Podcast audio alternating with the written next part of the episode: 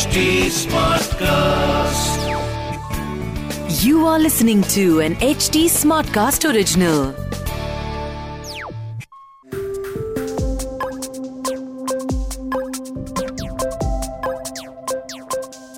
Crypto current के पिछले episode में हमने बात करी बिटकॉइन माइनिंग के ऊपर और उससे पहले बिटकॉइन के ऊपर और जब हम बिटकॉइन के ऊपर बात कर रहे थे तो वहाँ से एक बहुत ही इंटरेस्टिंग टॉपिक पे हमने बात करी जो है ब्लॉकचेन ब्लॉकचेन होता क्या है?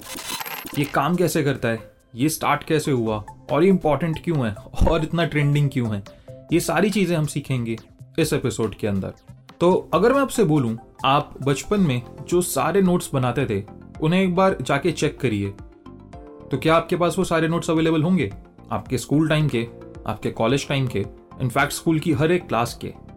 चांसेस हैं शायद नहीं, क्योंकि जब आपने फ़र्स्ट क्लास से सेकंड क्लास में एंटर किया। तो जो भी आपके पास उस टाइम के नोट्स थे, वो या आपने फेंक दिए या किसी और को दे दिए।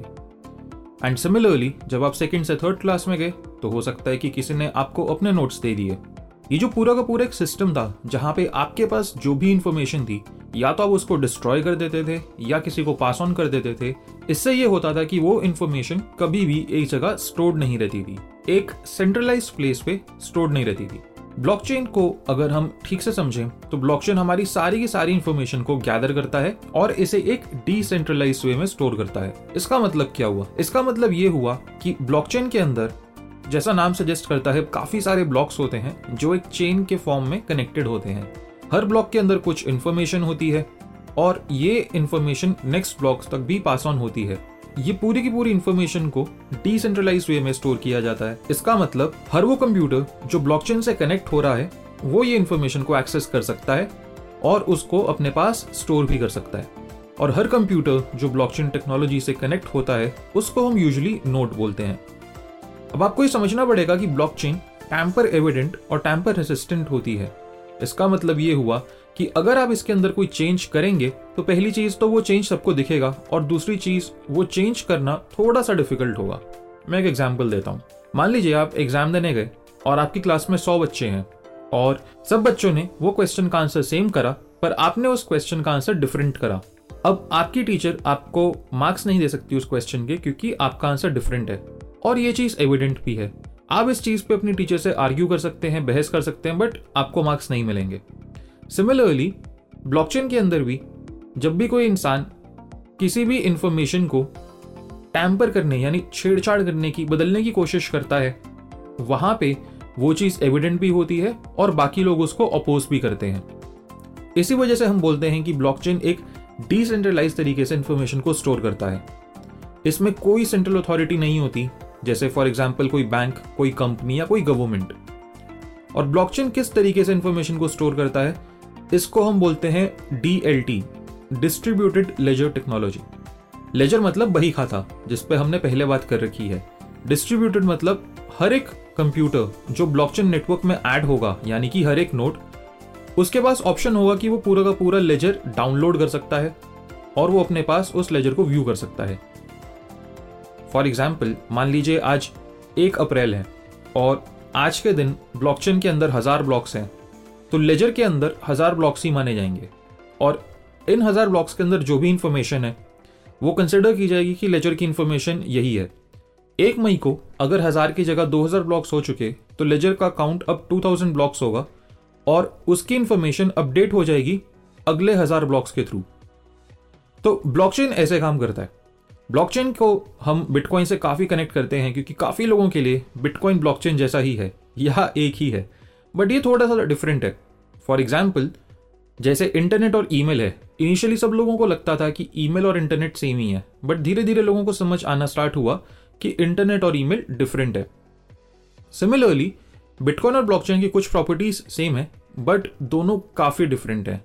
इनफैक्ट बिटकॉइन को आप एक प्रोडक्ट मान सकते हैं बिटकॉइन को आप एक प्रोटोकॉल मान सकते हैं जो ब्लॉकचेन टेक्नोलॉजी को यूज़ करता है.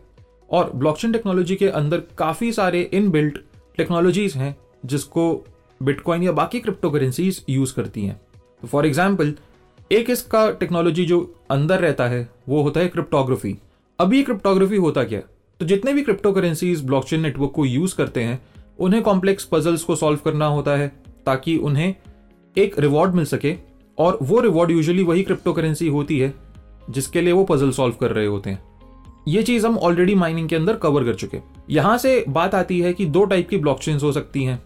पहली परमिशनलेस दूसरी परमिशन परमिशनलेस जैसा कि नाम सजेस्ट करता है, यहाँ पे किसी को परमिशन लेने की कोई ज़रूरत नहीं है। कोई भी इंसान एक ब्लॉकचेन के अंदर अपने आप से एसोसिएट हो सकता है, अपने कंप्यूटर को कनेक्ट कर सकता है, और सारे के सारे डेटा को एक्सेस कर सकता है, और उस डेटा के साथ वो न्यू डेटा को भी एड ऑन कर सकता है, और अगर बाकी नोड्स उस डेटा को एक्सेप्ट करते हैं, एक जेन्युइन कॉपी मान के तो वो डेटा अब इस ब्लॉकचेन के अंदर ऐड भी हो जाएगा। ये मोटा मोटा एक परमिशनलेस ब्लॉकचेन होती है, जिसके ऊपर मोस्टली सारी क्रिप्टो बनी है। एक परमिशन ब्लॉकचेन होती है जहाँ पे सेंट्रल अथॉरिटी एग्जिस्ट करती है। एक परमिशन ब्लॉकचेन के अंदर आप डेटा को व्यू करने के लिए भी परमिशन लेने की ज़रूरत होगी। और इस डेटा को व्यू करते टाइम क्या आप उसमें चेंज कर पाएँगे या नहीं? ये डिपेंड करेगा कि क्या आपके पास उस डेटा को चेंज करने की परमिशन है या नहीं। तो एक परमिशन ब्लॉकचेन के अंदर हो सकता है कि आप डेटा को व्यू कर सकें बट एडिट ना कर सकें। और हो सकता है कुछ लोग डेटा को एडिट कर सकें बट व्यू ना कर सकें। तो जितने भी आप इसमें परम्यूटेशन कॉम्बिनेशन सोच सकते हैं, एक परमिशन ब्लॉकचेन के अंदर ये सारे होते हैं। अब जैसा कि हम बोल रहे थे कि ब्लॉकचेन के अंदर एक ब्लॉक कनेक्ट होगा दूसरे ब्लॉक के साथ, और हर ब्लॉक के अंदर कुछ इन्फॉर्मेशन होगी। तो इस ब्लॉक की स्ट्रक्चर क्या होती है? ब्लॉकचेन के अंदर हर ब्लॉक का एक हेडर होता है, और फिर उसका मेटा डेटा होता है। और फिर उसके अंदर बाकी इंफॉर्मेशन होती है जो यूजुअली फाइनेंशियल ट्रांजेक्शन या कुछ भी और हो सकता है। हर ब्लॉक के अंदर except for the first block जिसको हम जेनेसिस ब्लॉक बोलते हैं हेडर एग्जिस्ट करता है और ये हेडर आप सोच सकते हैं एक नाम की तरह होता है। फॉर एग्ज़ाम्पल हो सकता है कि आपकी क्लास में पचास बच्चे हैं बट एक टीचर को कैसे पता चलेगा कि कौन सा बच्चा क्या काम करके लाया? वो उसकी नोटबुक चेक करेगी राइट और नोटबुक चेक करने के ऊपर सबसे ऊपर नाम लिखा होगा से फॉर एग्ज़ाम्पल बच्चे का नाम शाश्वत जोशी है। तो टीचर नोट करेगी कि शाश्वत जोशी ने ये काम करा है। सिमिलरली दूसरी बच्ची हो सकती है मोनिका जोशी। तो टीचर देखेगी कि मोनिका जोशी ने ये काम किया है। जो हेडर है, वो आपका नाम है। जो नोटबुक है, वो आपका ब्लॉक है। और जो नोटबुक के अंदर डेटा है, यानी जो नोटबुक के अंदर आपने होमवर्क वगैरह करा, वो सारा का सारा इन्फॉर्मेशन है।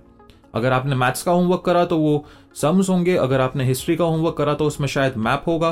अगर आपने इंग्लिश का होमवर्क करा तो शायद उसमें ग्रामर होगा। सिमिलरली नेचर ऑफ़ ब्लॉकचेन के ऊपर या नेचर ऑफ़ क्रिप्टो करेंसी के ऊपर डिपेंड करता है कि ब्लॉक के अंदर कैसा डेटा जाएगा। अब, जैसे कि हमने बात करी कि ब्लॉकचेन एक डिस्ट्रीब्यूटेड लेजर टेक्नोलॉजी को यूज़ करता है एक डिसेंट्रलाइज वे में, इसका मतलब ये हुआ कि यहाँ पे कोई सेंट्रल अथॉरिटी नहीं है। जब कोई सेंट्रल अथॉरिटी नहीं होती तो हमें नॉर्मली कुछ मैकेनिज्म्स क्रिएट करने पड़ते हैं जिनसे हम ट्रस्ट को एस्टेब्लिश कर सकें। और ये मैकेनिज्म्स इसलिए इंपॉर्टेंट होते हैं ताकि हर इंसान उस टेक्नोलॉजी पे भरोसा कर सके और उसे फर्दर यूज़ कर सके। ट्रस्ट को मेंटेन करने के लिए सबसे पहले लेजर आता है, जिसको हम ऑलरेडी बात कर चुके दूसरा आता है सिक्योरिटी जिसके लिए ब्लॉकचेन क्रिप्टोग्राफी को यूज़ करता है। और इसी के लिए हमने बोला कि सिक्योरिटी की पॉइंट ऑफ़ व्यू से ब्लॉकचेन टैंपर एविडेंट और टैंपर रेसिस्टेंट होता है। थर्ड आता है कि ब्लॉकचेन शेयर्ड होता है। यानी ये जो भी इंफॉर्मेशन है, जो भी लेजर है, ये मल्टीपल लोगों के साथ मल्टीपल पार्टिसिपेंट्स के साथ शेयर किया जाएगा। एंड चौथा होता है कि ये डिस्ट्रीब्यूटेड है। यानी इसके अंदर जितने ज़्यादा नोट्स कनेक्ट होंगे, उतना ही ये सिक्योर बनेगा और उतने ही ज़्यादा लोग इसको एक्सेस कर सकते हैं और उतना ही ये रेसिलियंट टू अटैक्स भी होता है। नंबर ऑफ़ नोट्स बढ़ने के साथ डिफिकल्टी भी बढ़ती जाती है कि कितने ही लोग ब्लॉकचेन पे अटैक कर पाएँगे या नहीं। तो सिक्योरिटी के लिए जैसे हमने बात करी, यहाँ पे क्रिप्टोग्राफी होती है और वो मोस्टली हैश फ़ंक्शंस को यूज़ करती है। हैश फ़ंक्शंस के बारे में हम वैसे तो काफ़ी बात कर चुके, पर अगर मैं आपको हैश फ़ंक्शंस के तीन इंपॉर्टेंट पॉइंट्स बताऊँ फॉर अ ब्लॉकचेन पहला होता है प्री इमेज रेसिस्टेंट इसका मतलब होता है कि हैश फ़ंक्शंस एक वन वे तरीके से होते हैं। फॉर एग्ज़ाम्पल आप उसमें जो इनपुट डालेंगे, उसके बाद एक आउटपुट निकलेगा और वो आउटपुट से आप इनपुट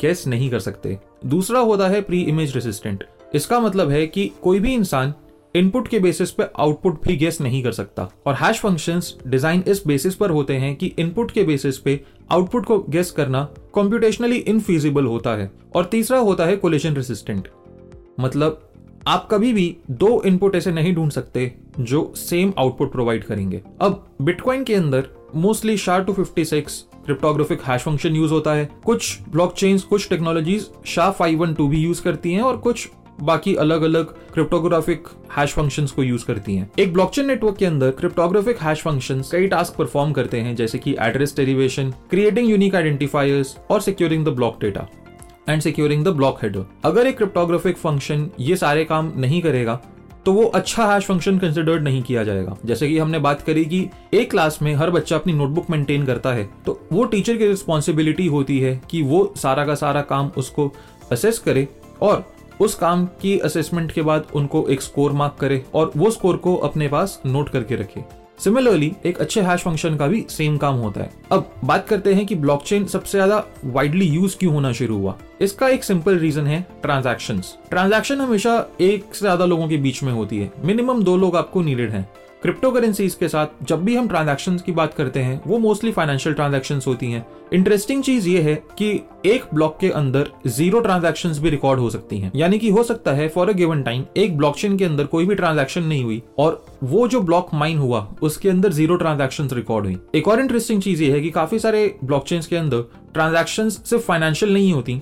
ट्रांजेक्शन डेटा को ट्रांसफ़र करना भी कंसिडर किया जाता है। और ये डेटा डिफरेंट हो सकता है डिपेंडिंग ऑन द पर्पस तो कुछ लोग इस डेटा के थ्रू अपने डिजिटल सिग्नेचर्स भेज सकते हैं। कुछ लोग इस डेटा के थ्रू अपना से फॉर एग्ज़ाम्पल एक वोटर इलेक्टोरल रोल भेज सकते हैं या किसी और पर्पज के लिए इसको यूज़ कर सकते हैं। जो भी इंफॉर्मेशन भेजी जाती है, उसके लिए एक सेंडर का एड्रेस चाहिए होता है या जिसको हम आइडेंटिफायर बोलते हैं, उसकी एक पब्लिक की चाहिए होती है। और ब्लॉकचेन के लिए जो इंसान ये डेटा को भेज रहा है उसका भी एक आइडेंटिफायर यानी कि किस एड्रेस से वो भेज रहा है, एक सिग्नेचर इन दो चीज़ों की नीड होती है। तो ये है ब्लॉकचेन का एक ब्रॉड लेवल पे ओवरव्यू अगर आप ब्लॉकचेन को यूज़ करना चाहते हो तो आप उसको एज अ नोड यूज़ कर सकते हो, यानी आप डेटा को व्यू कर सकते हो, आप उसमें डेटा को एडिट भी कर सकते हो, ये ज़्यादा फंक्शनैलिटी होती है। अगर आप डेटा को एडिट नहीं करना चाहते व्यू नहीं करना चाहते, खाली ट्रांसफ़र करना चाहते हैं तो आप उसे ट्रांसफ़र भी कर सकते हो। ट्रांसफ़र करने के लिए आपके पास जो भी रिसीवर होगा, उसका एक यूनिक आइडेंटिफायर होना चाहिए। ट्रांसफ़र करने के लिए आपको एक खुद के डिजिटल सिग्नेचर की नीड भी होगी। मतलब आपके पास एक अपना पब्लिक की और एक प्राइवेट की भी होनी चाहिए। ब्लॉकचेन एक बहुत ही इंटरेस्टिंग टेक्नोलॉजी है और इसके कुछ यूज़ केसेस बहुत ही ज़्यादा एविडेंटली स्पीड भी पकड़ रहे हैं। For example using block for shipping purposes या फॉर इलेक्शन मैं इसको एक्सप्लेन करता हूँ। आज के टाइम में, जब भी हम कहीं वोट कास्ट करने जाते हैं तो हमारे पास एक कॉमन चीज़ होती है कि हमारे पास पाँच पार्टीज़ अवेलेबल हैं जिनको हम वोट डाल सकते हैं और हम किसी एक को वोट डालते हैं। अब ये चीज़ सबको बताए कि वोटिंग प्रोसेस हमेशा से ही कॉन्ट्रोवर्शियल प्रोसेस रहता है, जहाँ पे काफ़ी सारे कैंडिडेट्स ये मानते हैं कि जो वोटिंग मशीन्स होती हैं, उनके साथ छेड़खानी की जाती है और वो टैंपर एविडेंट भी नहीं होती और वो टैंपर रेस्ट्रेंट भी नहीं होती। इसका मतलब काफ़ी सारे लोगों का ये मानना होता है कि आप मशीन को रिग कर सकते हैं। अगर वोटिंग मशीन ब्लॉकचेन यूज़ करती हैं तो उसमें जो भी इंसान, जिस भी पॉलिटिकल पार्टी या कैंडिडेट को वोट कर रहा है, वो वोट ब्लॉकचेन के ऊपर रजिस्टर हो जाएगा। और ये डेटा को चेंज नहीं किया जा सकता। तो यहाँ से वोटिंग प्रोसेस बहुत ही ट्रांसपेरेंट और बहुत ही स्मूथ बन जाता है, क्योंकि किस इंसान ने किसको वोट दिया, ये किसी को नहीं पता, क्योंकि हर इंसान के पास एक अपना यूनिक आइडेंटिफायर रहता है। और वो आइडेंटिफायर खाली कंसर्न रिप्रेजेंटेटिव्स ही चेक कर सकते हैं। कि ये इंसान का ये आइडेंटिफायर रहेगा। सिमिलरली शिपिंग कंटेनर्स एक बहुत ही इंटरेस्टिंग प्रॉब्लम से डील करते हैं सप्लाई चेन मैनेजमेंट की, जहाँ पर कंटेनर्स के अंदर क्या क्या गुड्स आए हैं या क्या क्या प्रोडक्ट्स आए हैं, ये यूजुअली सब लोगों को नहीं पता होता। और काफ़ी केसेस निकल कर आते हैं जहाँ पे कंपनीज़ बोलती हैं कि हमारे कुछ प्रोडक्ट्स कम हैं या कुछ प्रोडक्ट्स डिफरेंट हैं। तो अगर आप एक शिपिंग कंपनी को यूज़ करते हैं या आप एक शिपिंग कंपनी को ओन करते हैं और उसके अंदर आप जो भी अपने कंटेनर्स के अंदर प्रोडक्ट्स ऐड करते हैं, उसको आप ब्लॉकचेन पे ऐड कर सकते हैं। जो वहाँ पर सुपरवाइजर है, वो उस पर अपना डिजिटल सिग्नेचर लगा सकता है और ये सारी की सारी इंफॉर्मेशन को ब्लॉकचेन पे स्टोर किया जा सकता है। और जब रिसीविंग पार्टी वो शिपिंग कंटेनर्स को खोलती है, अपने प्रोडक्ट्स लेती है, वो वहाँ पर ऑन द साइड अपने प्रोडक्ट्स को रिसीव करने के बाद एक सिग्नेचर प्रोवाइड कर सकती है। ये सारे के सारे डेटा को टैली कर सकती है ब्लॉकचेन के साथ। इस तरीके से ब्लॉकचेन रियल वर्ल्ड में बहुत सारे प्रॉब्लम्स को सॉल्व करता हुआ आ रहा है। और बहुत सारे यूज़ केसेस डेवलप हो रहे हैं. रियल एस्टेट के अंदर हॉस्पिटैलिटी के अंदर बैंकिंग के अंदर फाइनेंशियल सर्विसेज़ के अंदर ब्लॉकचेन बहुत ही जल्दी से ग्रो कर रहा है. और इसके बहुत ही इंटरेस्टिंग एग्जाम्पल्स भी निकल कर आ रहे हैं. ये सारे एग्जाम्पल्स मेरे लिए कवर करना इस एपिसोड में थोड़ा डिफ़िकल्ट है बट फिर भी मैंने आपसे दो एग्ज़ाम्पल शेयर करे. अगर आपको भी ब्लॉकचेन एक बहुत ही इंटरेस्टिंग टेक्नोलॉजी लगती है और आपके पास भी कुछ इंटरेस्टिंग एग्जाम्पल्स हैं तो प्लीज़ हमसे शेयर करिए और मैं मिलूँगा आपसे क्रिप्टो करेंट के नेक्स्ट एपिसोड में. This was an HD Smartcast original. HT Smartcast.